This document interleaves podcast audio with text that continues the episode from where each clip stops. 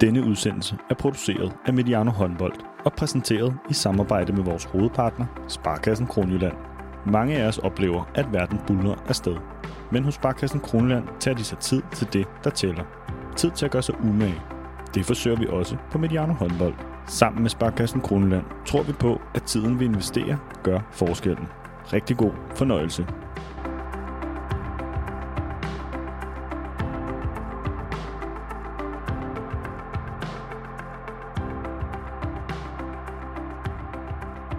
Godt nytår til dig, der lytter med her på Mediano Håndbold. Vi er kommet godt ind i 2023, selvom øh, blisten og regnen står ind i ansigtet, når man går uden for døren. Forude venter VM i håndbold. Det er en begivenhed, der kan redde mange af vores lytteres januarhumør, ved vi. Vi kan næsten ikke vente med at komme i gang. Vi er også kommet allerede godt i gang med opladningen til hele VM, sammen med vores faste partner, Sparkassen øh, Kronjylland, der også er med os her i 2023. Og med os i dag har vi en ligatræner, der skal hjælpe os med at dyrke den her glæde til VM, måske på en lidt kvalificeret måde, end vi ellers ville have gjort det. Simon Dahl, velkommen til Mediano håndbold. Tak skal du have, Thomas. Du har heldigvis været med os en del gange gennem tiden. Du er cheftræner i Nordsjælland håndbold, hvor vi sidder i dag, og efter sommerferien assistenttræner i Aalborg håndbold, og så er du med uh, Adno Atlasson og assistenttræner på det danske U21-landshold. Så på alle måder udover alt det, så er du også godt selskab. Synes ja, jeg, lige, jeg, vil, jeg, vil lige, jeg vil lige få til. Men en, der i hvert fald kan øhm, putte lidt mere, skal vi sige, kvalificeret håndboldviden og øh, lidt faglighed ind over det, vi skal glæde os til. Så det kommer til at handle både om VM, Nordsjælland, Liga, Aalborg, U21 og meget mere. Men Simon, lad mig starte med, udover at ønske dig godt nytår, så vil jeg simpelthen sige tillykke med jobbet i Aalborg håndbold. Tak skal du have. Hvad fik dig til at sige, uh, sige ja til det? Det var der mange ting, der gjorde. Øh, men først og fremmest så øh, har det været en ambition for mig og øh, på et tidspunkt kom til at træne et hold, der også øh, skulle spille europæisk håndbold. Og øh, det er der jo sådan en, en vis sandsynlighed for, at, øh, at Aalborg skal i, øh, i næste sæson. Så det har jeg sådan haft en, en god dialog med Nordsjælland om i, i et par år efterhånden, at på et eller andet tidspunkt, så kunne jeg godt tænke mig at prøve det.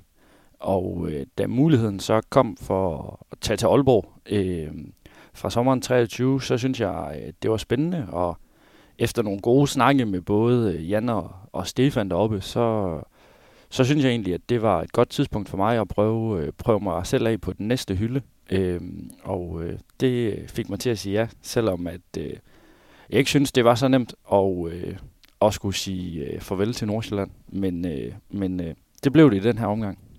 Ja, jeg, jeg får lyst til at spørge, hvor mange år er det egentlig, du har været her?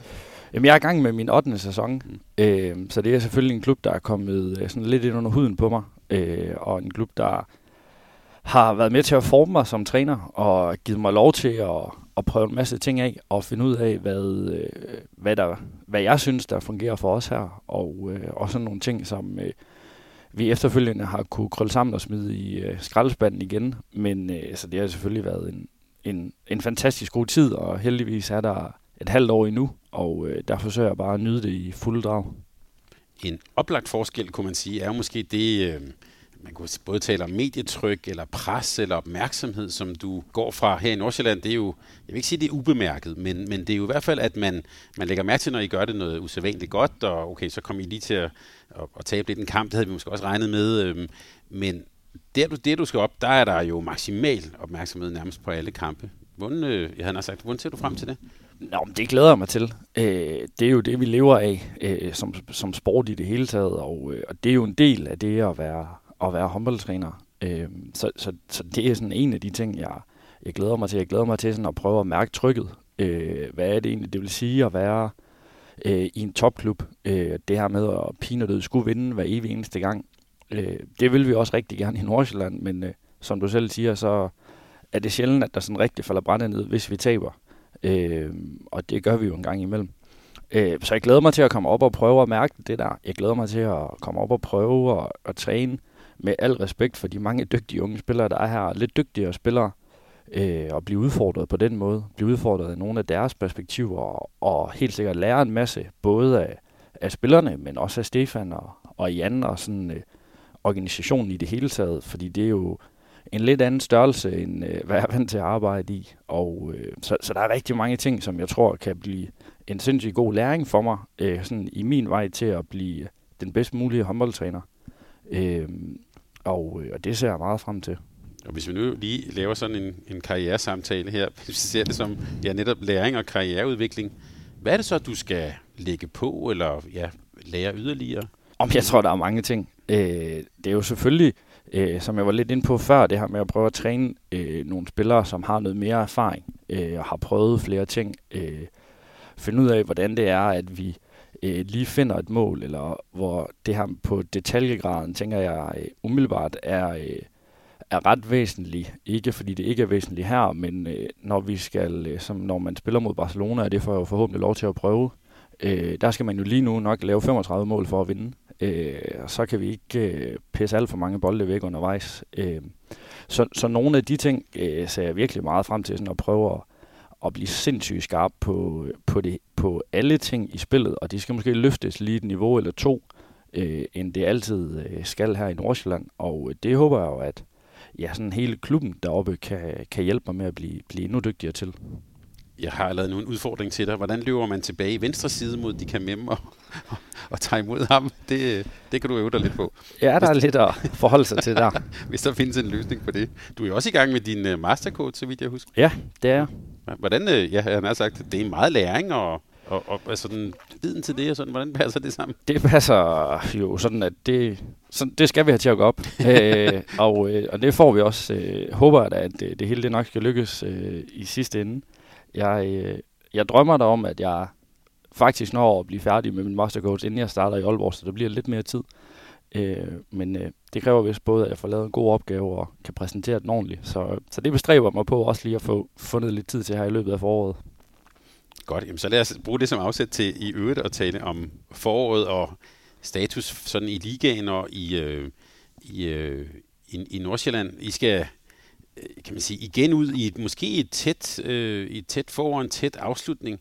Lige nu ligger I øh, i næst sidst, men I har ni point, mange, når man siger sådan, kigger hen over feltet, mange tætte kampe, uafgjorte kampe, sådan. Når, som du sidder her i VM-pausen, hvad er sådan din evaluering af de første ja, 18 runder, I har været igennem? Jamen, den vil jeg dele lidt i to. Øhm, I indledningen af sæsonen synes jeg faktisk, vi fik øh, lidt overraskende for os, fordi vi har skiftet så relativt meget ud i vores øh, fireblok, øh, sat et, et fornuftigt forsvar sammen, øh, og holdt øh, ofte modstanderne på, øh, på sådan et antal scoringer, der er acceptable for os, øh, men vi bøvlede noget med i den anden ende. Øh, vi lavede øh, for mange tekniske fejl, og øh, havde for dårlige procenter på vores øh, afslutninger, og det er jo sådan sjældent øh, en ret god kombination. Øh, så synes jeg, sådan i løbet af efteråret fik vi, øh, fik vi mere øh, skik på vores angrebsspil og fik fjernet mange fejl. Øh, og det gjorde, at vi sådan fik løftet vores øh, antal af mål, øh, og det gav også lidt flere point. Øh, men vi må også være ærlige og erkende, at vi synes, at vi øh, sådan mod slutningen af, af første halvdel øh, mistede lidt kadence defensivt, og øh, og lukket for mange mål ind. Øh, I hvert fald flere mål, end vi, øh, end vi gerne vil. Så det har været sådan lidt øh, to del af det, vi sådan synes, vi har fået løst den første øh, udfordring. Så begyndte vi at tage lidt vand ind et andet sted. Øh, så vi håber jo, at vi kan bruge øh, vores januar her på at få finpudset begge ting, sådan at vi, øh, vi står rigtig skarpt først og fremmest til de, øh, til de otte kampe, der venter nu her. Øh, men forhåbentlig også, øh, det kan give os et godt afsæt ind i et øh, kvalifikationsspil, som vi ved er øh, benhårdt. Men når jeg lige sidder og kigger hen over de seneste kampe her, for eksempel øh, uafgjort med Mors Thy, tab med to til Kolding, tabte de lidt mere til Aalborg, og uafgjort med Fredericia. Sådan. Altså, det er tætte kampe. Så jeg havde sagt, hvad har I gjort, hvad har I gjort rigtigt, eller øh, hvis man nu taber en kamp mod Kolding med to der. Hvad er det så, der mangler i sådan et, i, i sådan et opgør? Øh, jamen, jeg vil gerne rose for sådan lige at stikke øh, fingret ind i såret, fordi der synes vi virkelig, at vi... Øh, vi kan tale en rive Esbjerg bagefter. ja, der, der synes vi, vi var decideret uheldige, for at sige det mm. mildt. Og øh, det er jo også øh, jo et meget godt billede på, tror jeg, øh, Koldings sæson, uden at vi sådan skal snakke alt for meget om dem, men... Øh, men de har jo i den grad øh, været dygtige til sådan at finde øh, de små marginaler i afgørende perioder, som blandt andet giver dem sådan en sejr. Og det er jo et topholdslod kontra et bundholdslod, og det, det anerkender jeg til fulde. Øh, men jeg synes, at, at noget af det, som, som har båret os langt, øh, og båret os hertil, og forhåbentlig kan bære os videre, det er at være sådan rimelig øh, principfaste i den måde, vi gerne vil spille på. Øh, ikke at lave for meget om i det, øh, for at stå set at sige, vi, vi laver ikke noget om. Altså, vi har valgt en måde at spille på i Nordsjælland, og den, den holder vi fast i. Øh, og det gør vi uanset, om vi skal spille mod, øh, mod Aalborg, eller Kolding, eller Lemvig for den sags skyld. Øh, og øh, se om vi ikke kan dyrke de øh, spidskompetencer, som vores spillere har, øh, og få bragt dem i nogle gode situationer, hvor vi synes, at øh, vi faktisk kan, øh, kan være med på, på et relativt højt niveau og være konkurrencedygtige på den måde. Øh, og det, det, det holder vi sådan rimelig fast i. Øh, og tror også på, at når vi nu spiller med øh, så relativt mange unge spillere, som vi gør, så har vi også brug for, eller de har i den grad brug for, at øh, de kommer til at spille øh, inden for nogle rammer, som, øh, som de kender og som de er trygge i. Og, øh, og det, det holder vi rimelig hårdt fast i. Og så synes vi jo sådan af, af erfaring at opleve, at vi, efterhånden som sæsonen går, øh, så har vi hidtil været, været relativt dygtige til at få, få spillerne til at blomstre lidt. Øh, og det håber vi jo også kommer til at ske i det her forår. Men, øh, men for os er det vigtigt at have det basale, eller vores basis, ordentligt på plads. Og derfor kan vi begynde at, at lægge nogle af de rigtig sjove ting på, på vores spil. Hvad er det så, I er gode til, hvis du skal sætte lidt ord på det? Øh, jeg synes, at øh, vi er gode til at spille med noget struktur. Noget struktur, der gør, at, at vi er sådan rimelig trygge i de ting, øh, vi løber og laver. Øh, og det er jo også derfor, at, at jeg tror, at vi har fået øh, minimeret vores antal af fejl øh, ret markant. Øh, folk er rimelig bevidste om, hvad vi skal, men måske lige så meget om, hvad man ikke skal. Øh, og det, det tror vi på er den rigtige måde for os. Så er der stadigvæk øh, mange ting. Altså, vi synes ikke, at vi laver nok kontramål, og det har sådan været en, været en evig udfordring for os. Øh, men øh, det er noget af det, vi, vi rigtig gerne vil blive dygtigere til, og som vi arbejder knaldhårdt på i vores dagligdag at blive dygtigere til. Øh, men, men som bekendt, så blev Rom ikke bygget på en dag, og øh, der er stadigvæk et stykke vej for os, for os før vi synes, at vi sådan er, kan, kan tillade os at sige, at vi er et rigtig godt kontrahold, men, øh, men det er sådan en ting, vi, vi gerne vil blive dygtigere til. Hvad er dit indtryk af, ja, nu kan vi kalde det frekvens, tempo, eller også bare ny hurtig midte, altså øh, mange mål og sådan. Hvad er dit indtryk af, af ligaen så langt efter 18 runder? Sådan i forhold til frekvensen, så er min oplevelse egentlig, at øh, det primært er på top-top-niveau, at der er en øget frekvens i kampene. Øh, for os er det ikke et issue. Vi har... Øh, vi svinger øh, i forhold til sidste sæson på øh, plus 3 i snit øh, i angrebene. Så der er min oplevelse ikke, at, at frekvensen er så markant øget, som, som man måske kunne have forventet, og som Øh, jeg har ikke tal på det i forhold til Champions League-kampene, eller, øh, men min oplevelse er, at øh, i, på top-top-niveau er det, er det blevet øget ret, mark- øh, ret markant. Det ved jeg ikke, om det er, men det er i hvert fald blevet øget. Øh, det synes jeg ikke, det er i, øh, i kampe, hvor, hvor, øh, hvor vi deltager, eller som sådan i nogle af de andre øh, kampe fra de sådan lidt lavere rangerende hold. Øh, der, der er min oplevelse egentlig, at, at antallet af angreb er ungefær det samme.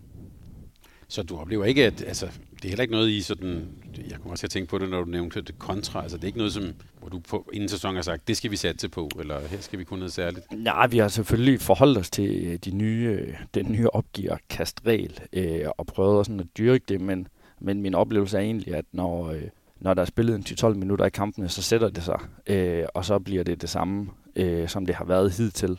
Øh, jeg tror også, det handler noget om, øh, altså niveau er selvfølgelig en ting i den, at kan man spille i så højt et tempo over 60 minutter, hvis øh, det kan vi ikke i hvert fald endnu. Øh, det håber jeg da på, at vi, at vi når hen til, at vi, at vi kan det, men, øh, men, men der, har vi, der har vi ikke kommet til endnu. Øh, så derfor har det også været sådan en overvejelse for os om at, at sørge for at passe godt på bolden og ikke sætte den øh, alt for meget på spil øh, hele tiden. Øh, men, øh, men sørge for at få afviklet vores angreb med sådan ja, som jeg var inde på lidt tidligere, men en vis form for struktur, sådan at vi, vi giver os selv nogle ordentlige forudsætninger for at komme hjem. Det kunne være sjovt at se om, altså jeg har sådan en, en, en fuldstændig hjemmebrygget hypotese om, at øh, sæsonen altid starter med rigtig mange mål, og når vi så har de der afgørende slutspilskampe, så ender de som rent med at blive 26-26, så det, det plejer at være et, et eller andet ved. Ja, der, der tror jeg måske også noget, øh, der ligger noget i, øh, uden at vi sådan skal gå ind i en dybere snak om turneringsstruktur, men at vi øh, bruger ni måneder på at komme hen til der, hvor det hele skal afgøres, og så skal vi pinedød have det afgjort på, øh, på en uge, eller hvis vi rigtig vil, så har vi 14 dage til at afvikle seks kampe. Øh, og der er jo ingen tvivl om, at særligt dem, der ligger helt i toppen, at der, der har de spillet rigtig mange kampe, og øh, der øh, vil øh, fysikken selvfølgelig i højere grad sætte ind. Hvis vi kigger på stillingen, så øh, jeg tror ikke, jeg fornærmer dig ved at sige, at, at det er nok det her, hvad skal vi kalde det, kvalspil, som I skal kigge efter, men det er jo ikke sikkert endnu. Sidste år var det, var det, var det ret tæt på. Men uanset hvad, så kommer der jo en form for slutspil eller sådan nogle afgørende kampe. Er det noget, man, jeg tænker, den VM-pause, vi går ind i nu her, kig, er du allerede i gang med at kigge frem til det, eller hvordan sådan, laver man sådan en planlægning efter det? Ja, både og. Øh, både og, fordi at jeg har også stor respekt for, at øh, selvom der er langt ned, øh, lige nu, og syv point kan virke meget til Midtjylland, så øh, er jeg ikke en af dem, der har afskrevet den, for jeg har selv øh, ligget i Midtjylland sted og været usvigeligt tæt på og øh, kom tilbage på trods af, at alle havde dømt os ude. Øh, og den måde, som de fik afviklet deres sidste kamp på mod Sønderjyske, det øh, tror jeg øh, har betydet rigtig meget for dem, for de har været tæt på mange gange, men nu fik de knækket det med at, at vinde en kamp, og det har selvfølgelig givet dem en masse optimisme ind i den her øh, den her januarpause, og de har et, for dem et, et relativt øh, fordelagtigt program, med blandt andet også på hjemmebane. Øh, og det er jo selvfølgelig nogle af de kampe, hvor hvis, hvis Midtjylland skal tilbage i det her race, så skal de selvfølgelig vinde dem.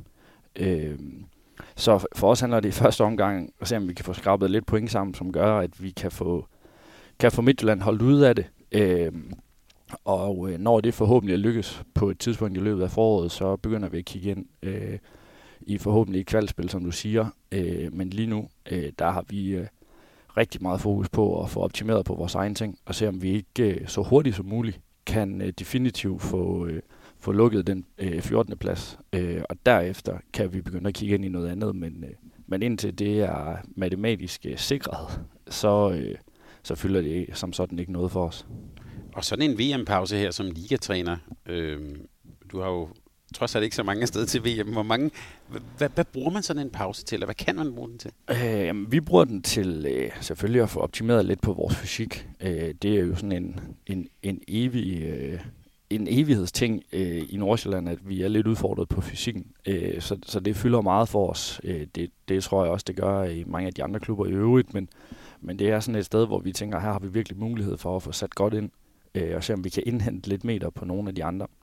Øh, og så selvfølgelig at få, få trænet godt og få lagt lidt nye ting ind i vores spil, men også at få blive endnu skarpere og endnu dygtigere på nogle af de ting, som vi synes, vi lykkedes godt med i første øh, runde. Og, øh, der, vi har arbejdet, øh, jeg har, har længe haft en intention om at skulle, skulle dække noget mere 5-1, men har ikke sådan rigtig øh, fået det arbejdet ind under huden. Øh, blandt andet på grund af lidt skader og noget. Øh, men, men det synes vi, sådan, vi har mulighed for at gøre nu her, så, så det fylder også noget for os at, at prioritere og, og bruge det lidt, øh, eller bruge noget tid på at få det trænet, så det forhåbentlig bliver et, øh, et våben for os øh, i løbet af foråret. Og noget helt andet, når du skal til Aalborg. Der er ikke så mange øh, dage mellem kampene. Og sådan Nej.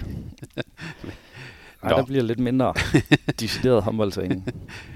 Simon, lad os, øh, lad os bruge det som en brug, det med VM-pausen, over til at, at tale lidt om øh, VM-slutrunden. Danmark kan jo tage til VM i Sverige og Polen på en mission om at blive det første hold i historien, der kan blive verdensmester tre gange i træk, og det skal vi tale om nu. Det er igen for anden gang det her format med 32 hold, mellemspil og så kvartfinaler. Sådan helt overordnet, hvad, hvad synes du som, ja, som træner og som også bare almindelig ser om, om den struktur?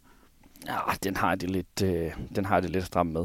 Øh, jeg kan jo grundlæggende godt lide tanken om, at vi skal have udbredt øh, håndbold, og se om vi kan gøre det til en endnu større sport, og få det præsenteret for, øh, for endnu flere mennesker. Og den her, ja, hvor fantastisk vi synes, det er øh, at få den begejstring øh, udbredt endnu mere, men, men det er ikke fordi, at jeg sådan... Øh, jeg rigtig glæder mig til at se Danmark-Belgien til, øh, til VM. Øh, det, så, så på den måde, så, så går der lidt tid, inden øh, det sådan rigtig går løs, tror jeg. Og øh, når jeg sådan sidder og kigger ned over grupperne, så er det jo ikke, der er ikke rigtig mange kampe, jeg har sat et stort kryds ved at sige, at den kamp, den skal jeg bare se. Øh, der er selvfølgelig nogen, øh, og jeg ved jo, at min gode ven Rasmus Bøjsen helt sikkert vil, øh, vil påtale, at øh, man skal se Kap Verde mod Uruguay for pin for Øh, men men det, det ved jeg nu ikke, om jeg er helt enig med om i hele vejen igennem. Øh, så der er selvfølgelig nogle kampe og nogle grupper, der er lidt mere knald på end andre, og de, de får selvfølgelig lidt mere opmærksomhed. Øh, men, øh, men jeg glæder mig til, at det bliver, det bliver de helt store, der skal krydsklinger. Det kan noget. Vi kan sige til lytterne, at Rasmus Bøjsen vender tilbage næste uge. Vi skal tale holdet.dk, og jeg har givet ham den opgave, at han skal gå i dybden med, med Belgien. Ja, det er jeg klar over. så, så det har, og øh, da jeg sagde det til ham, så ja, det skal jeg nok, jeg har, og han har allerede et par, et par navne der, så det glæder jeg, jeg var også til at høre om. Som, som, øh, som, som træner, altså nu, ja, og på vej med EHF Mastercoach og sådan noget, der ved jeg jo, I sidder og ser mange kampe, lader jeg inspirere og se på tendenser og sådan noget. Er en VM-slutrunde, er det, er det et sted, som, hvor man henter inspiration?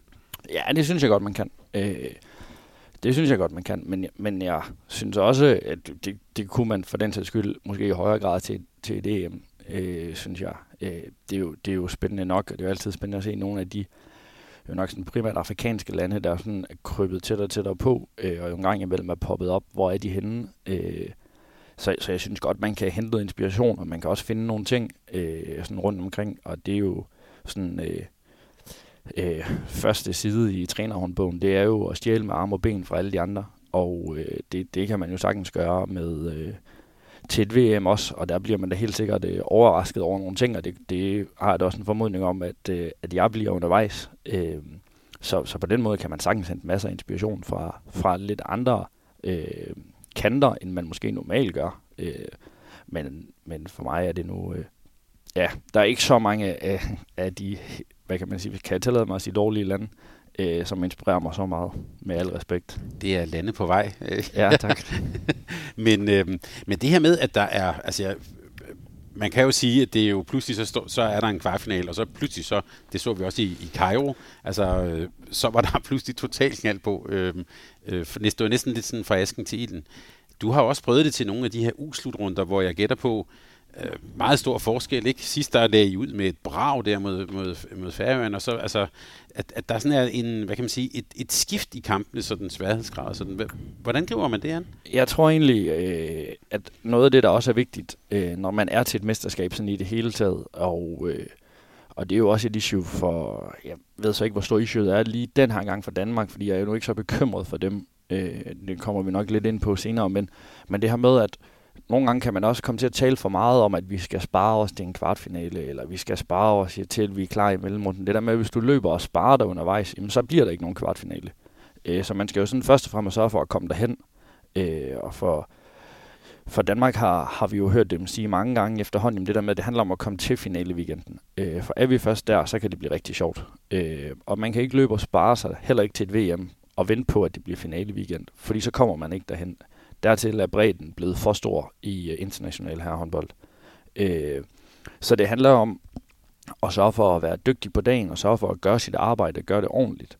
Øh, og jeg synes, at øh, i nok i højere grad til EM end til VM, øh, er, kommer, er der flere kampe med knald på. Øh, men jeg tror også, at øh, allerede når vi når mellemrunden, så, så, så kommer Danmark øh, lidt på arbejde. Øh, og, og det tror jeg er meget godt. Øh, selvom at jeg virkelig synes, at øh, formatet, nu er det så for kvartfinalerne, men det her med, når det bliver knald eller fald, øh, det, det kan virkelig noget.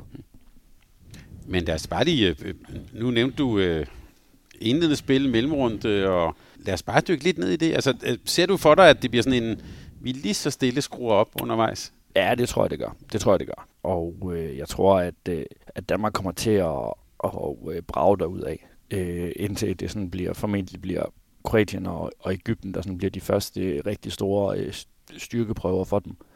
Øh, men dem har jeg egentlig også en forventning om, at vi, at vi kan slå. Øh, så jeg, jeg tror, det bliver for Danmark, øh, og jeg synes jo, de gav sådan et meget godt billede på det her mod Saudi-Arabien, at øh, Danmark er kommet for at blæse ud af. Øh, og jeg er meget spændt på, om, om det her øh, sådan for alvor bliver øh, en udfordring mod tesen om, at øh, angreb sælger billetter og forsvar vinder mesterskaber. Øh, om Danmark har tænkt sig at, at udfordre det. Øh, for det kunne jeg godt forestille mig, at der bliver, apropos vores snak tidligere om frekvenser, at der bliver, der bliver gang i Danmarks kampe. Fordi øh, de, spiller, de spiller altså i høj fart. Men lad os bare tage den også, øh, Simon, det her, altså, du nævnte top-top-niveauet det kan man så sige, det er det jo i hvert fald, når Danmark spiller, ja, det spiller landskampe. Er det, øh, for, for, er det noget, vi skal kigge efter, det der med ja, frekvens, hurtigt midt, øh, tempoet i kampene, når, de, når vi tæller de bedste hold til VM? Ja, det synes jeg. Øh, og det, det tror jeg også, det bliver. Øh, jeg synes, at der, der er flere hold, der, øh, der har så mange dygtige spillere med, at de kan også tillade sig at spille med en enorm stor frekvens, og øh, flere hold kan, jeg vil ikke sige, at de kan skifte ud, uden at det nødvendigvis mister kvalitet, men, men spillerne fra, øh, fra 9 til, øh, til 14 er også bare af så øh, høj kvalitet, at det stadigvæk kan blive, blive rigtig, rigtig seværdigt og blive nogle rigtig gode kampe. Så jeg tror, at der er mange hold, der vil, øh, der vil spille øh, med fuld fart over stepperne. Vi har jo her på kanalen ved tidligere slutrunder talt blandt andet om Norge, men måske i særlig grad Sverige og det her altså, tovejsspillere kunne, kunne lægge tryk på, og hvor, man, hvor vi på det danske hold jo meget gerne vil have de der en eller ja, forhåbentlig kun en forsvarsangrebsudskiftning. Hvordan ser du Danmark i det, i det billede? Jamen det, det, øh, min oplevelse er ikke, at der endnu er nogen, øh, der sådan rigtig er lykkes med at straffe konsekvent et hold, der vil skifte en enkelt forsvarsangreb. Øh, jeg, jeg, jeg kan tvivle, om man kan nå to altid, øh, men, øh, men en enkelt, det, det tror jeg faktisk ikke øh, bliver, et, øh, bliver et issue. Øh, og hvis man tager Danmark som et konkret eksempel, så tænker jeg i høj grad det her med, at jeg har i hvert fald en formodning om, at de får afviklet deres angreb relativt godt. Øh, og øh, det gør jo alt andet lige, at man, øh, man får øh, en, en lille rumtid, den er ikke stor, men man får den dog, øh, hvor man kan skifte ud, og min oplevelse er, at øh, at Danmark er dygtig til at skifte ud, og de danske fløje er dygtige til at deltage i det, og det gør det alt andet lige lidt lettere. Øh, så, så jeg tror ikke, at det bliver et issue for Danmark, øh, at der er nogen, der sådan kan, kan løbe os ned, så at sige. Øh, det, det, dertil tror jeg, at Danmarks angrebskvalitet er for stor, øh, så, så det skal de nok få sig spillet ud af de, øh, de problematikker. Så tænker du, at det i høj grad bliver en, en, altså en fløj, der løber ind, og så en af bagspillerne, det kunne være Jakob Holm, Mikkel Hansen skal så dække en fløj? Eller? Øh, ja, det, det kunne i hvert fald blive et issue i perioder. Øh, der, der er det selvfølgelig også fordelagtigt at have Magnus øh, Landin med. Øh, men og bare lige så høj grad det her med, at øh, fløjene hjælper, øh, hvis vi eksempelvis har, øh, har højre side tæt på, at, øh, at Johan Hansen eller Hans Lindberg er dygtig til at komme ud, få øh, den træer forsvar ind, vi gerne vil have ind, øh, og så kan Gissel eventuelt øh, komme ud øh, og så kan fløjen komme ind og passe sine øh, sin, øh, forsvarsopgaver der igen. Så, så jeg tror egentlig, at øh, det, den danske struktur øh, er så god, at det skal vi nok øh, få spillet ud af. Forsvarsmæssigt, lad, lad, os, lad os lige blive ved det. Øh, vi gætter på øh, Magnus Saustrup, Simon Hall, stor rolle. Øh, Henrik Mølgaard selvfølgelig også. Hvordan ser du det danske forsvar? Hvad skal, altså, hvis vi skal vinde mesterskaber eller sælge billetter, men hvad, hvad skal lykkes i vores forsvar? Ja, men, altså, der er, selvfølgelig, der er selvfølgelig mange ting, der skal lykkes, men, men, men jeg er egentlig ikke så bekymret for, øh, for den danske defensiv som sådan. Jeg kan være lidt bekymret for, når vi møder de øh, rigtig tunge stregspillere, om, øh, om vi sådan kan, kan stå imod øh, det tryk og den fysik, der vil blive øh, lagt i spillet omkring dem. Øh, men der er vi jo heldigvis så begyndt at have øh, verdens bedste målmand. Øh, og, øh, og det gør det jo alt andet lige lidt lettere øh, en gang imellem, at man kan tillade øh, lidt flere skud øh, forskellige steder, eller acceptere dem i hvert fald, og have en, øh, have en forhåbning om, at, øh, at Niklas eller Kevin for, det, for den sags skyld kan, øh, kan hjælpe lidt med det. Så, så jeg tror, at der, hvor Danmark er udfordret, eller kan blive udfordret, øh, det er sådan omkring øh, den helt store fysik. Øh, og apropos vores snak før, men der, der tror jeg så, at, at det, der kan blive udfordringen ved at spille med, med så tunge spillere mod Danmark, det er, at øh, det kan vi straffe så benhårdt den anden vej. Øh, så der tror jeg, at, at en kalkyle kunne være, at vi accepterer måske øh, et mål eller to mere i vores kamp, øh, fordi vi har en formodning om, at vi kan, vi kan straffe det den anden vej. Så, så derfor tror jeg, at, øh, at angreb bliver Danmarks bedste forsvar. Vi har også set, lad mig sige, an, tegninger til noget 5-1-forsvar, tror du, vi får det at se? Ja, det tror jeg. Det, det synes jeg, de er, øh, øh, er begyndt sådan at bruge mere og mere jævnligt, og øh, synes, at vi, vi er nået et stykke vej, både med Savstrup øh, foran øh, og med Magnus Landin foran, som også gør, at vi har to forskellige måder at dække 5-1 på. Øh, så, så det tror jeg helt afgjort er et våben, øh, og det kan øh, måske ikke nødvendigvis løse problematikken omkring stregspillere, men øh, det kan i hvert fald bryde noget rytme, som, øh, som, som kan være, være gunstig for Danmark. Øh, så, så jeg tror, at vi vil se et mere, øh, hvad kan man sige, offensivt orienteret øh, indgang til øh, vores forsvarsspil, end, vi måske har været vant til, men, men jeg er nu også ret øh, overbevist om, at, at 6-0 er den foretrukne fortsat. Men, øh, men jeg tror, at 5-1 vil blive, øh, blive brugt mere, end øh, vi måske har været vant til. Nu bliver jeg lidt nysgerrig på det, jeg har sagt håndboldfagligt. Hvad, hvad er forskellen på Savstrup og, og Landin fremme?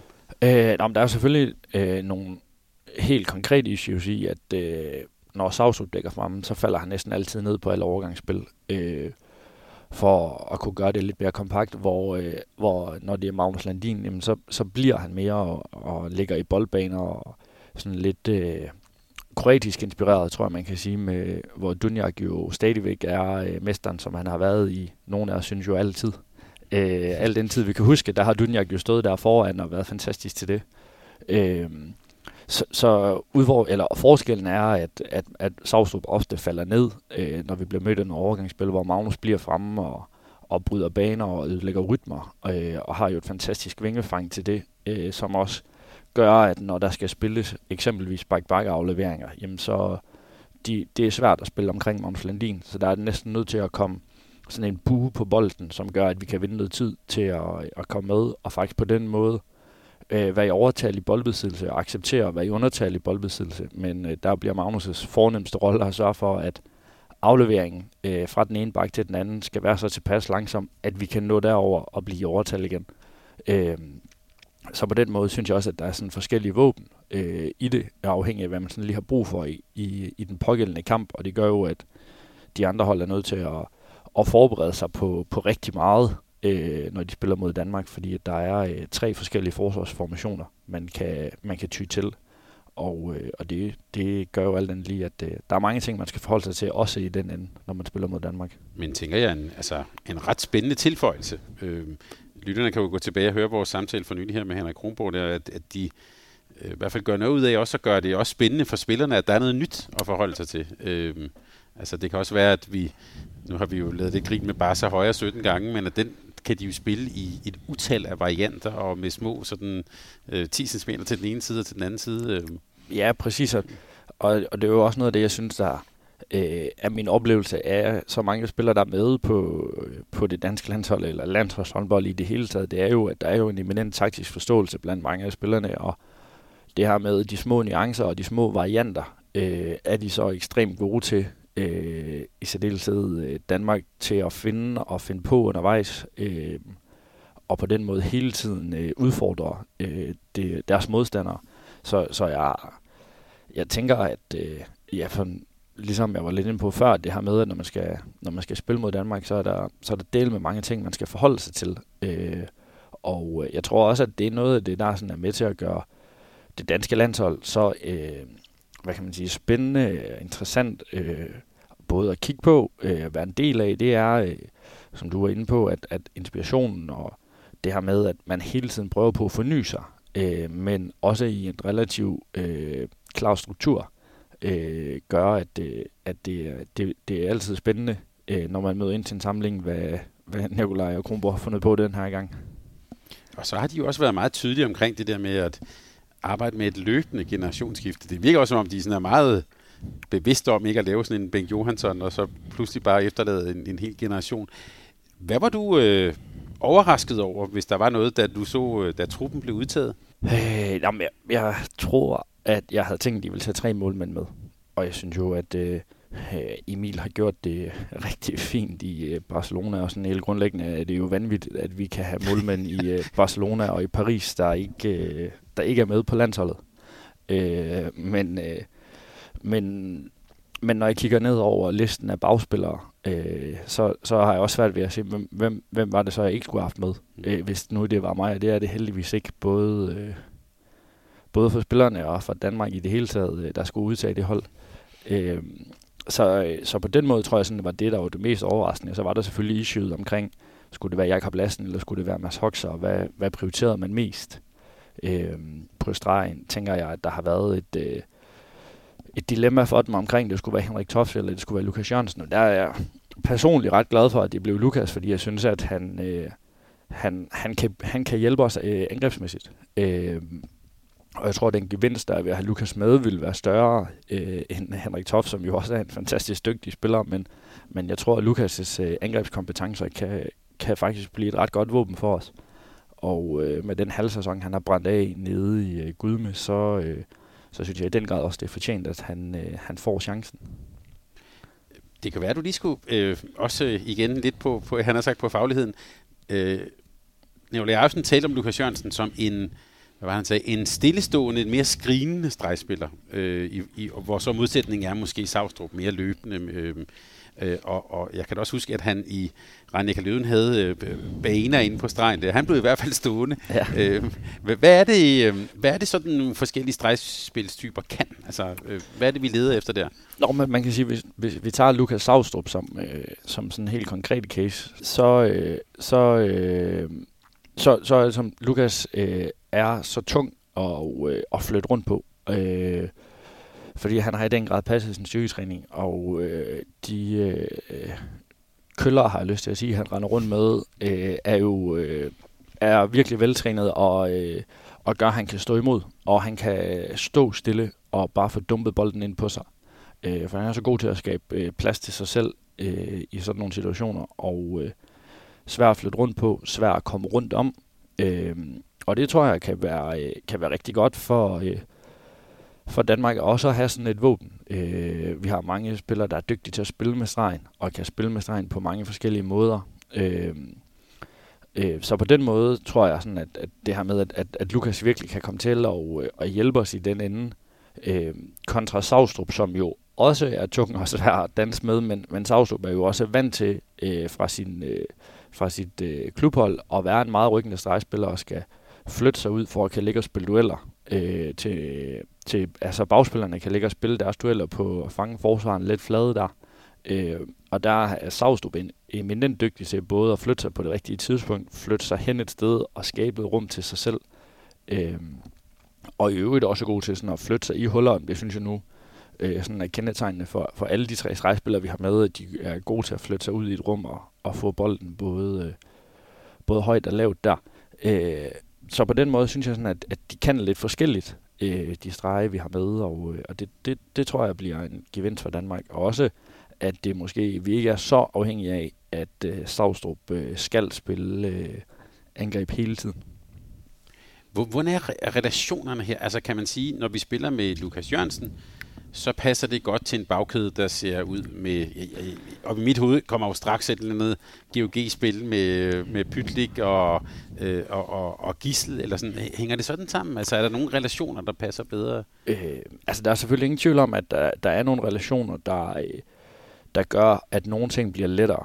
Øh, og nogle ting bliver mere naturligt, fordi det er man givetvis vant til at, at arbejde på den måde hjemme i klubben, eller spille nogle ting hjemme i klubben. Øh, Øh, men jeg er ikke så bekymret for den del, sådan helt overall, øh, fordi når jeg så kigger på, på nogle af de spillere, som øh, ikke øh, spiller med eksempelvis Lukas til daglig nede i GOG, jamen, så, så er der så meget håndbold i hovedet på dem, øh, at øh, det, det falder de rimelig hurtigt ind i, og, øh, og kan, kan lynhurtigt sådan afkode, at det, det er det her, øh, vi skal nu for at fange, øh, eller for at kunne bruge Lukas ordentligt, øh, hvis vi tager det som eksempel, og øh, så derfor så, så relationerne betyder selvfølgelig noget, øh, og det kan være med til sådan at, at hjælpe øh, ind i sådan den første fase af, af en given periode, men, men jeg tror sådan over den her måned, når vi når øh, slutningen af det, eller når det sådan rigtig smelter, så, øh, så er jeg ikke så bekymret for, øh, hvor meget og hvor lidt øh, relationerne fylder.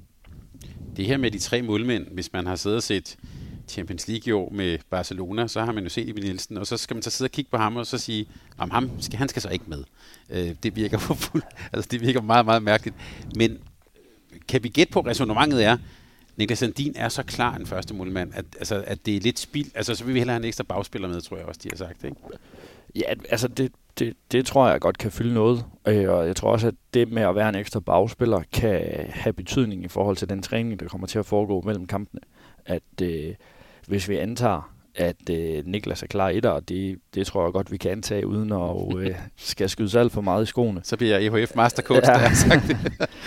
øh, så kommer Niklas formentlig til at spille øh, relativt meget, og øh, de træninger, der kommer til at foregå mellem, øh, mellem kampene, bliver nok næppe på et øh, sådan super, super højt øh, intensitetsniveau.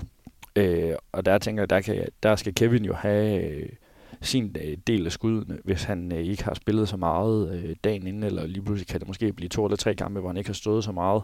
Øh, og var der nu to målmænd, jamen så var der jo to keeper, der skulle øh, deles om det antal skud, der nogle gange er til en træning, og der ville jo være en mand mindre til at tage de skud.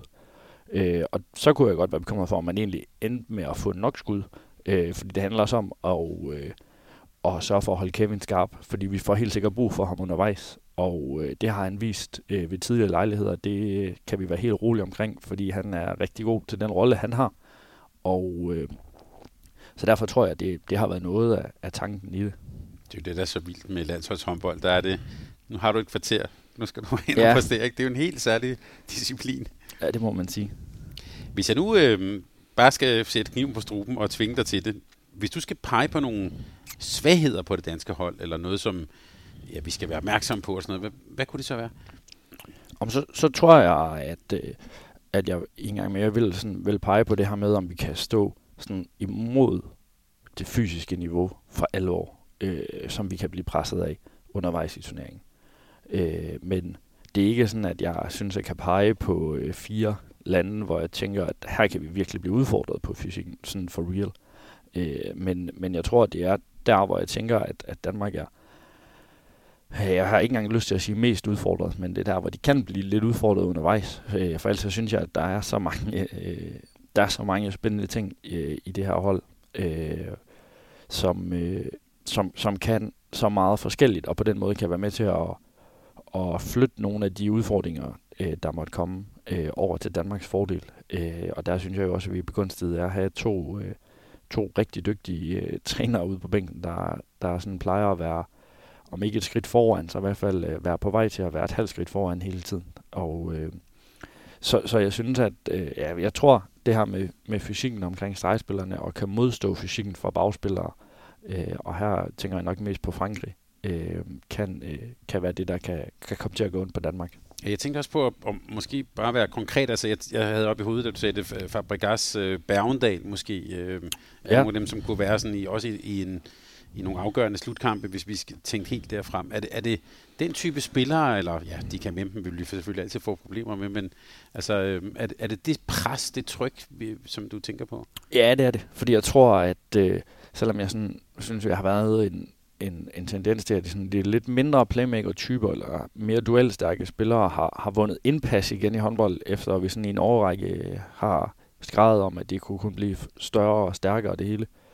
Øh, men det tror jeg egentlig, at Danmark er, er klar nok til at stå imod. Altså der tænker jeg, at øh, der får Savstrup øh, eller Lukas Jørgensen en, en relativt stor rolle for os i at, at kan, når vi møder den type hold, øh, og skal sørge for at, at kan fjerne nogle af de ting. Øh, så, så, så jeg tror, det er det her med at, og ja, altså kan, kan vi komme til at bokse for meget med de der stregspillere? Det, det er min største bekymring. Bare til sidst omkring Danmark her, Simon. Øh, to spillere, som jo helt naturligt er i fokus øh, på det danske hold. Øh, Mikkel Hansen, Mathias Gissel, som begge jo har haft øh, lidt skade for Mikkels øh, vedkommende også en sådan sygdomsperiode og sådan. Øh, jeg tænker, hvis vi skal tænke på det der med at blive verdensmester igen, så skal vi nok have nogle præstationer for de to og de andre. Men øh, hvordan ser du øh, Mikkel Hansen og Mathias Gissel før, før turneringen? Øh, jeg var, havde fornøjelsen af at være ude og, og se dem træne forleden, øh, og oplevede øh, både de to, men sådan i særdeleshed et hold i rigtig godt humør, og med en stor lyst til at, øh, at tage til Sverige for at vinde. Øh, og øh, jeg er helt enig med dig i, at skal man blive verdensmester, så skal man selvfølgelig have nogle af sine topspillere, der laver toppræstationer. Der synes jeg heldigvis bare i Danmark, vi er så begunstiget af, at det er der rigtig mange, der kan. Øh, men jeg tror også, at øh, de to, du nævner der, så Niklas i målet, øh, de skal selvfølgelig øh, top, top præstere, hvis det skal lykkes. Og øh, jeg er ikke så bekymret for den. Øh, jeg synes, de i den træning øh, sprudlede de af energi og lyst, og øh, det var også min oplevelse øh, i øh, kampen mod Saudi-Arabien, og så kan vi diskutere kvaliteten sådan ud over det, øh, men jeg synes, jeg oplevede et dansk hold, der havde, øh, havde lyst til at spille, og øh, det, det, det tror jeg kommer til at, at gøre rigtig meget for, for Danmark selvfølgelig, men øh, øh, med Gissel og Mikkelsen helt, øh, helt konkret, så, så tror jeg, at de har glædet sig til at møde ind med landsholdet, og, øh, og er klar til at, øh, og virkelig brænde en, øh, en god øh, januar måned af, som, øh, ja, som Mikkel har gjort så mange gange, og som vi jo efterhånden ved at vende os til Gissel gør. Øh, det tror jeg, de kommer til at gøre en gang mere. Vi kan få til, det er ikke bare mange gange, det er mange gange i træk. det gør det også endnu mere øh, imponerende.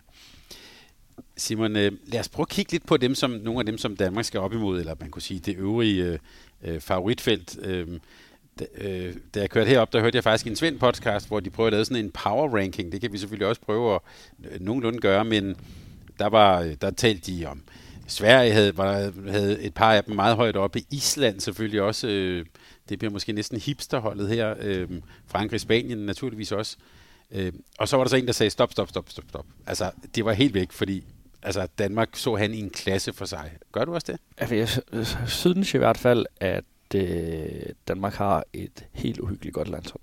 Øh, og når jeg sådan øh, går de andre lande øh, igennem, så, så tænker jeg også, at øh, der er ikke mange hold eller lande, jeg vil bytte med øh, i forhold til det, Danmark har.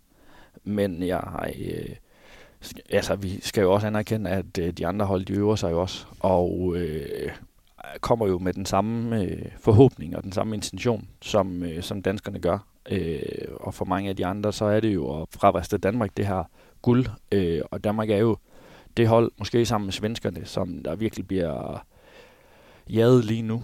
Øh, men, men jeg har Danmark øh, som, øh, som, som favorit til øh, det her mesterskab. Øh, jeg synes... Øh, jeg synes ikke, der er nogen andre lande, der kan matche Danmark, når vi øh, sådan breder hele paletten ud. Men udover Danmark, så hvem skal vi så kigge på? Hvis vi nu starter med, med Sverige, gætter jeg også på, at du vil have ret højt op. Det er også på hjemmebane, det virker jo, og de er jo også europamestre, øh, så, så, så det er jo et, et, et, et kæmpe hold. Hvordan ser du Sverige? Om det, Sverige har helt sikkert også med øh, helt i top, og øh, det, det, som du selv siger, de er forsvarende europamester, og jeg har sådan øh, bidt, sig, bidt lidt til bolle nu af, af et par omgange, og, og fået kæmpet sig tilbage øh, til verdenstoppen, og der, der hører de den grad med.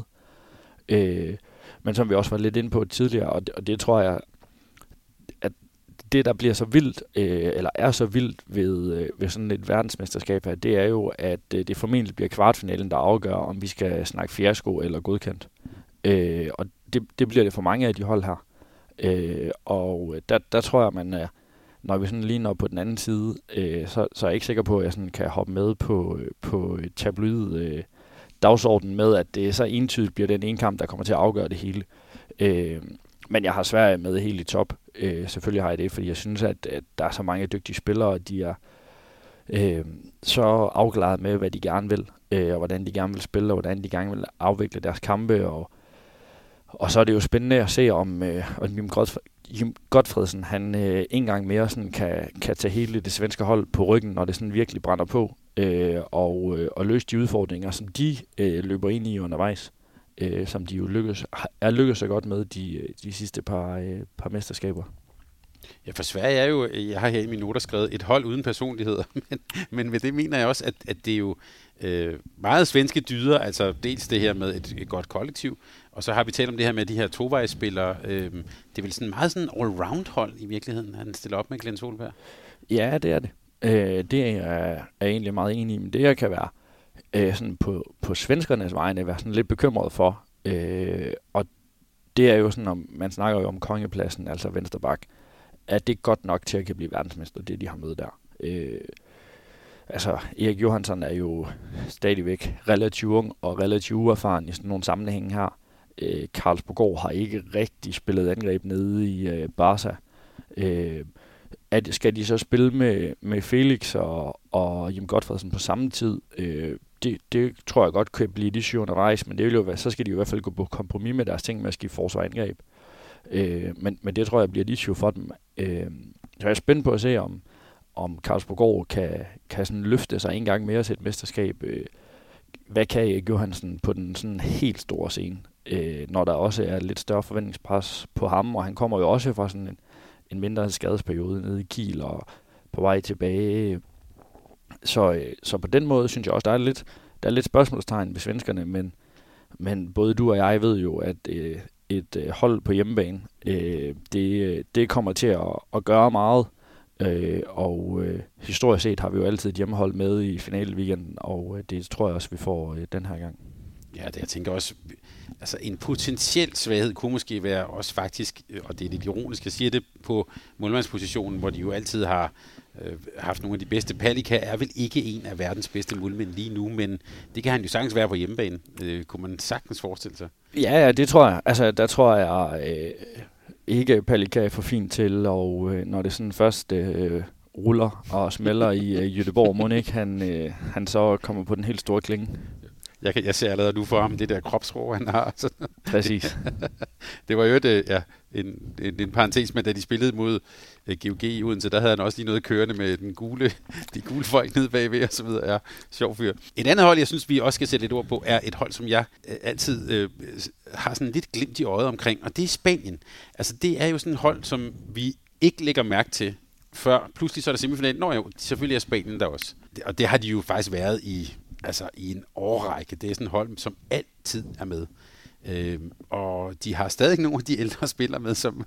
Øh, hvor, hvor står Spanien?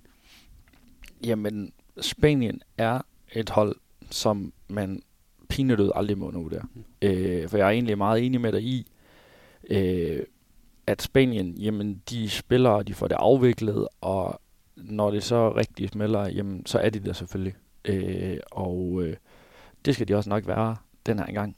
De øh, jamen, har jo fantastisk dygtige spillere, fantastisk målmandsdue, der jo øh, kan afgøre kampe og har gjort det mange gange øh, for dem øh, og for deres respektive klubhold i øvrigt. Øh, en god defensiv, der kan lidt forskelligt, og som jo har voldt mange øh, lande problemer gennem årene. Øh, så på den måde, så, så er Spanien et hold, som man, man aldrig må undervurdere, og jo et, jamen som så mange andre hold, men, men jo sådan et hold, man tænker, puh, her, bare vi ikke får det i min kvartfinale. Øh, fordi på dagen, der kan Spanien slå alle. Øh, og øh, det har de vist mange gange. Så, så, så Spanien, jamen, det er jo altid spændende at se, og lurer mig, om øh, der ikke er sådan undervejs øh, i øh, gruppen, og måske lidt i mellemrunden, hvor det er vi nok ikke helt op at køre over, hvor godt Spanien spiller, men øh, de skal nok stå der i kvartfinalen, øh, og de skal nok være klar. Og øh, der har Ribera jo historisk set været, været dygtig til at få tingene til at vippe over på, på hans halvdel, når, eller til hans fordel, når, når det sådan rigtigt skulle afgøres. Og øh, så, så Spanien er jo et hold, man, man aldrig må nå der. Du, du har fuldstændig ret. Spanien det bliver sådan et hold, vi ser i de der små klip, 30 sekunder fra kampen, sådan i løbet af turneringen, og så lige pludselig, når jeg jo, de er, de er der. Øh, og i øvrigt synes jeg, du har en ret god pointe. Det her bliver vel i den grad en turnering, hvor som næsten kan deles i to halvdele. Øh, og måske starter den første ved kvartfinalerne, ikke? Øh. Jo, det, det, det kunne det i hvert fald potentielt. Øh, altså, og så, så, så ved vi jo også, at, at der jo helt sikkert er, øh, der, altså, der, der skal jo nok blive øh, kamp om det i mellemrunden, om det der med at komme med over. Altså jeg tænker jo, i mange af mellemrunderne er der jo potentielt tre hold, der kæmper om to pladser. Øh, og, øh, og det bliver jo et... Øh, ja, altså så der skal der nok komme noget dramatik, når vi, når vi når dertil. Øh, men, men jeg har ikke sådan en... Det er ikke sådan, når jeg sidder og kigger ned over og tænker, at... Øh, ah, der er nok tre hold, der laver store overraskelser til det her mesterskab. Dertil tror jeg, at, øh, at at top 8 er for god. Og et af de hold, der måske formentlig vil vise sig i kvartfinalen, det er jo Island, som der er rigtig meget snak om. Øh, jeg har sagt Magdeburg øh, op, op til den her øh, øh, turnering, de er jo øh, nogle har dem sågar som sådan en, en lidt dark horse til øh, måske til en titel, eller i hvert fald en, øh, en, en semifinal. Er det, har du det også sådan med Island? Der er i hvert fald ingen tvivl om, at jeg synes, at øh, Island de øh, har et, øh, en rigtig god startsyver. Øh, de er måske stadigvæk, som de har været i nogle år, lidt udfordret på deres stregspillere.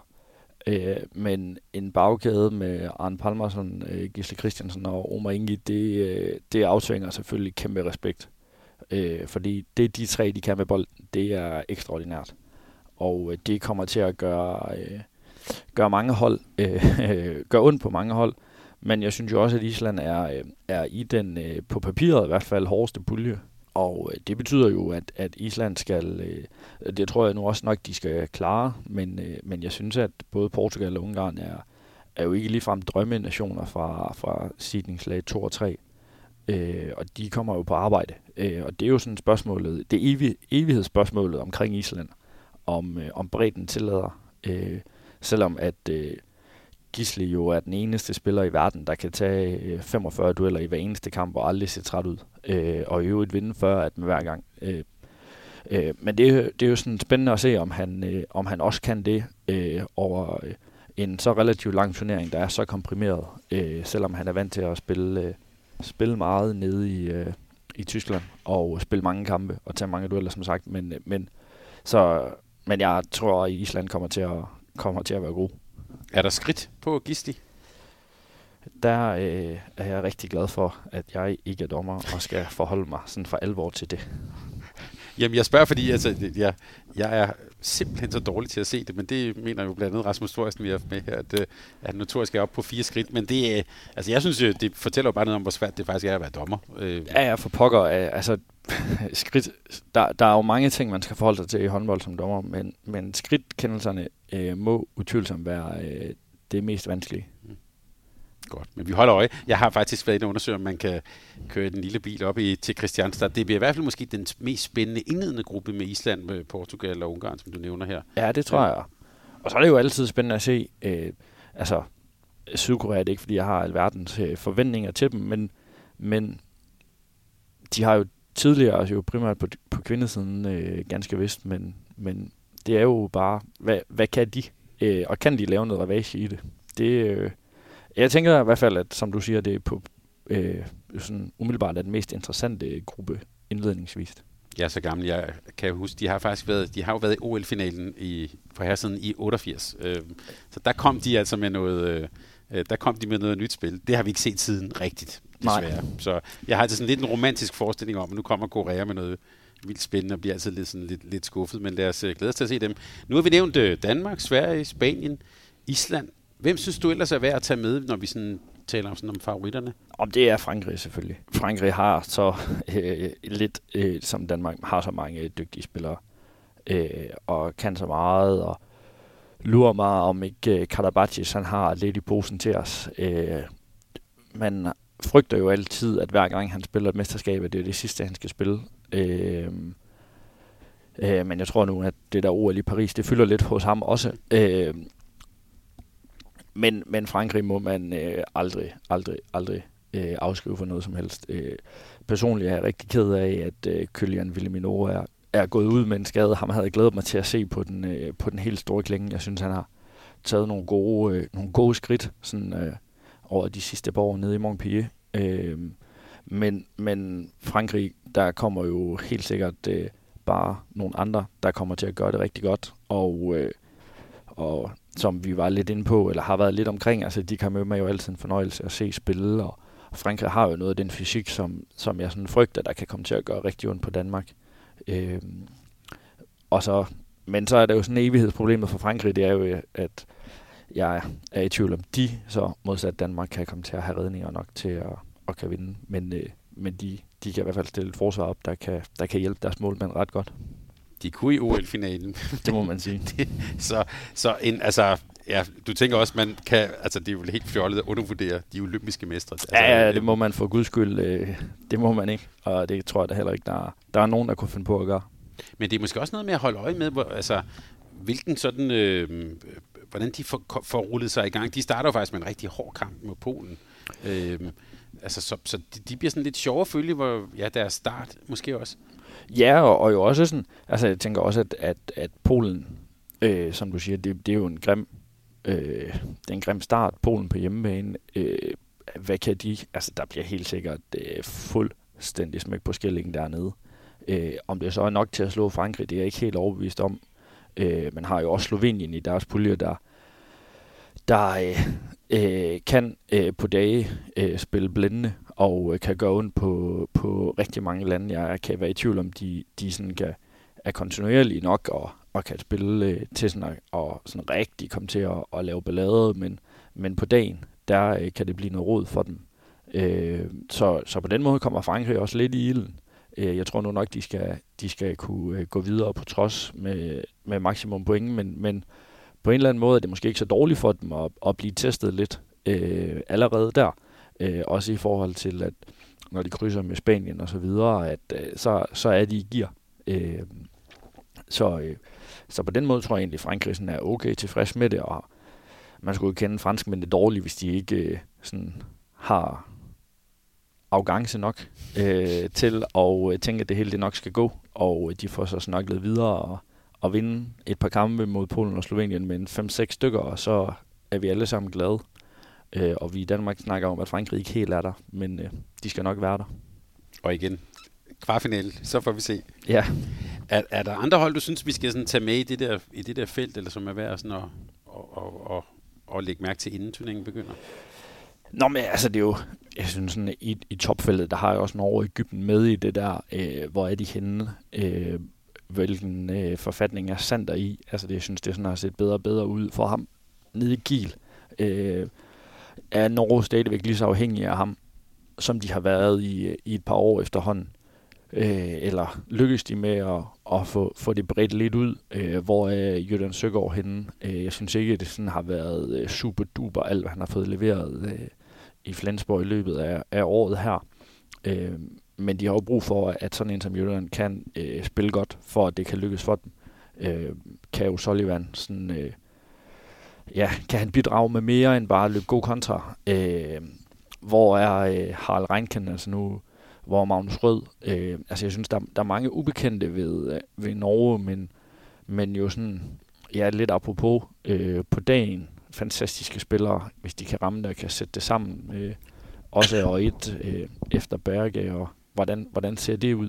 Øh, og nu er ikke fordi, jeg tror, at der sådan er så meget revolutionerende i, at, øh, at Jonas Ville har taget over, men, men det bliver selvfølgelig spændende at se. Øh, hvad med Torbjørn Bergerud? Øh, kan han levere en gang mere? Øh, skal jeg være ærlig nu, at jeg ikke har set så meget af Koldstad i løbet af året her. Øh, men, men han er jo bare en, øh, en rigtig dygtig målmand, og, øh, og det, det bliver altså, som altid spændende at se på Norge, men, øh, men jeg, jeg har dem ikke til at være et hold, der går i finale weekenden hvad jeg kunne læse mig til, så tror jeg stadig, han har kompetencen til at lukke en kamp lidt ned. Øh. Altså, det øh, betvivler jeg ikke et eneste sekund.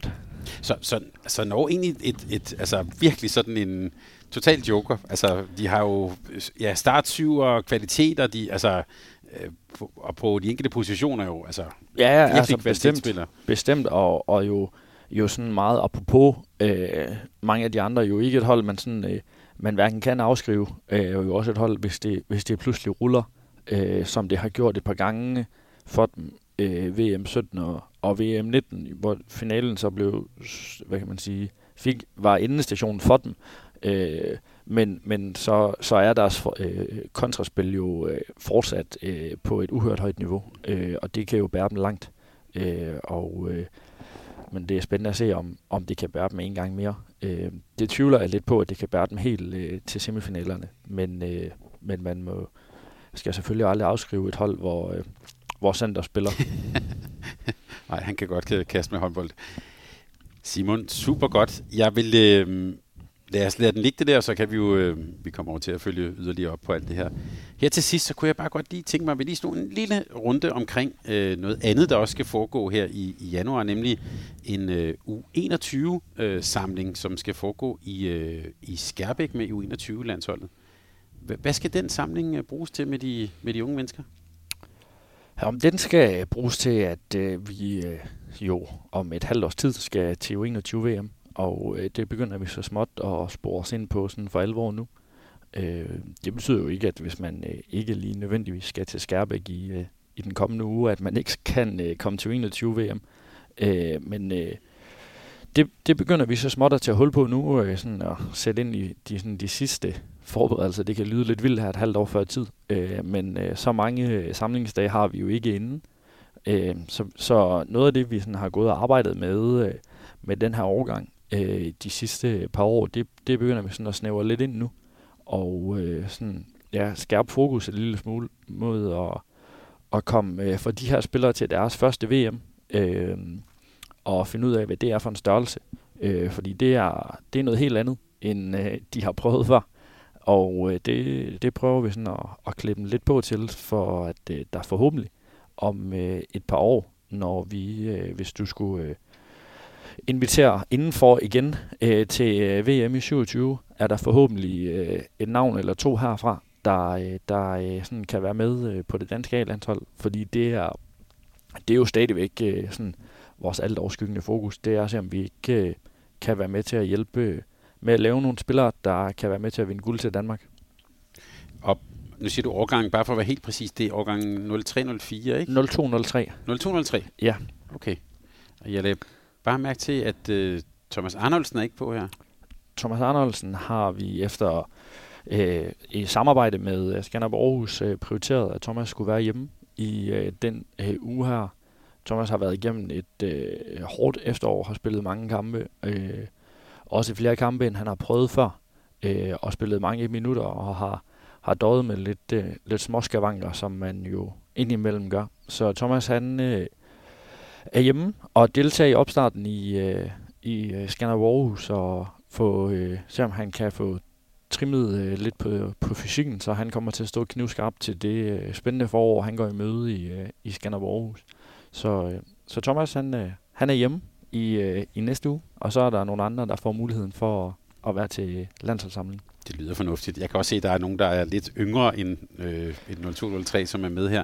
Men, men, øh, men når man kigger hen over listen, så er det jo faktisk øh, øh, sådan for folk, der følger med i ligaen, der begynder efterhånden at være nogle navne med, som man kender i hvert fald i ligaklubber, nogle af de første divisionsklubberne og sådan noget. Er det her nogle årgange, nogle spillere, som sådan er ved at spille sig ind til at blive ja, ligaspillere, og ja, på sigt selvfølgelig også landsholdsspillere? Ja, det er det. Øh, og, øh, og heldigvis er der flere og flere, der øh, har fået øh, roller i, øh, i øh, gode seniormiljøer, øh, både i ligaen og, øh, og i første division.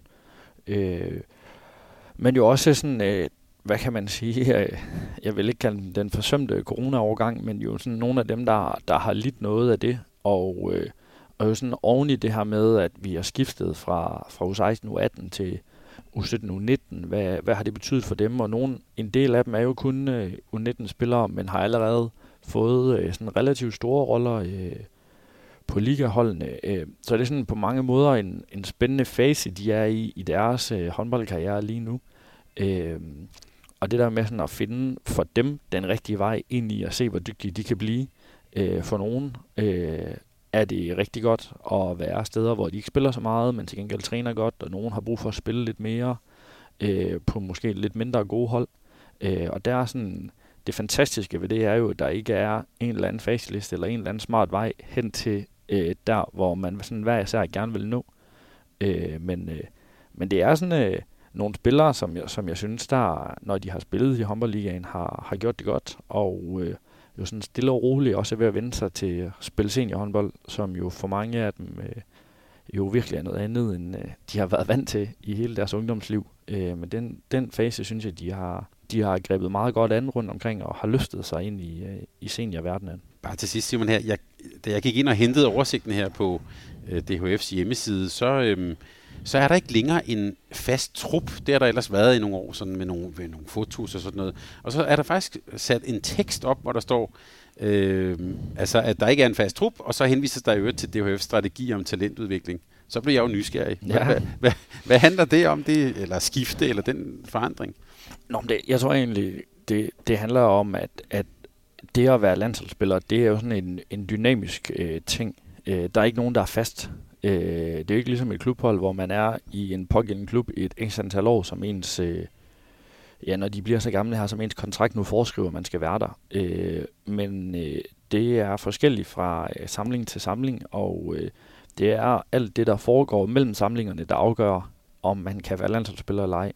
Øh, så der er nogen, der er med her, og øh, når vi så har den næste samling, jamen så er der helt sikkert nogen, som ikke er med her, der øh, er med, og der er formentlig også nogen her, øh, som har været med i Skærbæk, der ikke er med.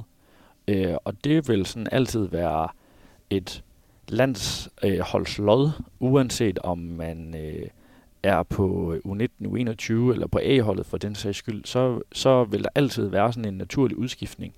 Øh, og der har vi sådan diskuteret af nogle omgange i forbundsregi om, om at, er det med til at fordre de unge mennesker, at øh, man kan gå ind og på, på, på DHF hjemmeside og, og se, at øh, ham og ham og ham, eller hende og hende og hende, er, øh, er landsholdsspillere. Og, øh, og der tror vi egentlig lige så meget på det her med, at øh, og i talesæt, øh, som vi har snakket om længe, men jo, så kan man jo med rette diskutere, om vi så har, også har gjort, hvad vi har sagt, men det her med at, at påtale og nu også vise, at det, det er faktisk en dynamisk gruppe, der hele tiden er ind- og udskiftning i, øh, og sjældent er det fravalg, men mere er det tilvalg af noget, nogle andre ting, som vi gerne vil se i, øh, i den givende samling, der sådan er afgørende for, hvem der er med. Stærkt. Det vil vi glæde os til at følge. Må ikke, øh, det kan være, at jeg lige øh, tager fat i dig igen op mod sommerferien og, og, øh, og slutrunden. Hvor er slutrunden? Det er i Grækenland og Tyskland. okay, så, så, nå, så det er man også begyndt på der? Ja. Og hvor mange ja. hold? Er det også øh, udvidet så? Ja, det er det. Øh, ja. Det er det. Det er øh, samme struktur, øh, men virkeligheden, at det, vi skulle have været til VM i Grækenland, øh, altså U19-VM i Grækenland, men det blev aflyst på grund af corona. Øh, og der var det bestemt, at U21-VM skulle være i Tyskland. Øh, så har man så slået de to øh, lande sammen, og øh, øh, fire puljer og, og to mellemrunde puljer afvikles i Grækenland, inden det hele så bliver samlet i, øh, i Tyskland til sidst. Mm-hmm. Okay, så det er også noget, man måske kan komme ned og kigge på øh, ja. dernede. Øh, altså, I får, måske kan I få danske tilskuere. Det er jo ikke så tit, der er sådan en helt øh, dansk koloni. Nej, der plejer at være lidt forældre, og det er, det er dejligt. Godt. Det, det følger vi op på. Øh, spændende, Simon. Tak fordi vi måtte komme og besøge dig her. Velbekomme, Og jeg vil Thomas. ønske dig og øh, alle vores lyttere en rigtig god øh, VM-slutrunde. Hold øje med, med dit øh, podcast-feed. Der kommer flere optagter. Der kommer holdet.dk optagt, og øh, så kommer vi til at følge slutrunden med nogle ret jævne udsendelser undervejs. Det glæder vi os rigtig meget til. Godt VM, og tak fordi du kom og besøgte. Lige måde. Tak fordi du lyttede til en podcast fra Mediano Håndbold. Hvis du kunne lide udsendelsen, så husk at abonnere på Mediano Håndbold, der hvor du hører din podcast. Så får du den seneste udsendelse serveret direkte til dig. Du må gerne fortælle dine venner om os, og husk at følge os på Facebook, Twitter og Instagram. Mediano Håndbold kan lade sig gøre på grund af Sparkassen Kronjylland. De er med Mediano Håndbold og det kvindelige danske landshold. Tak fordi du lyttede med.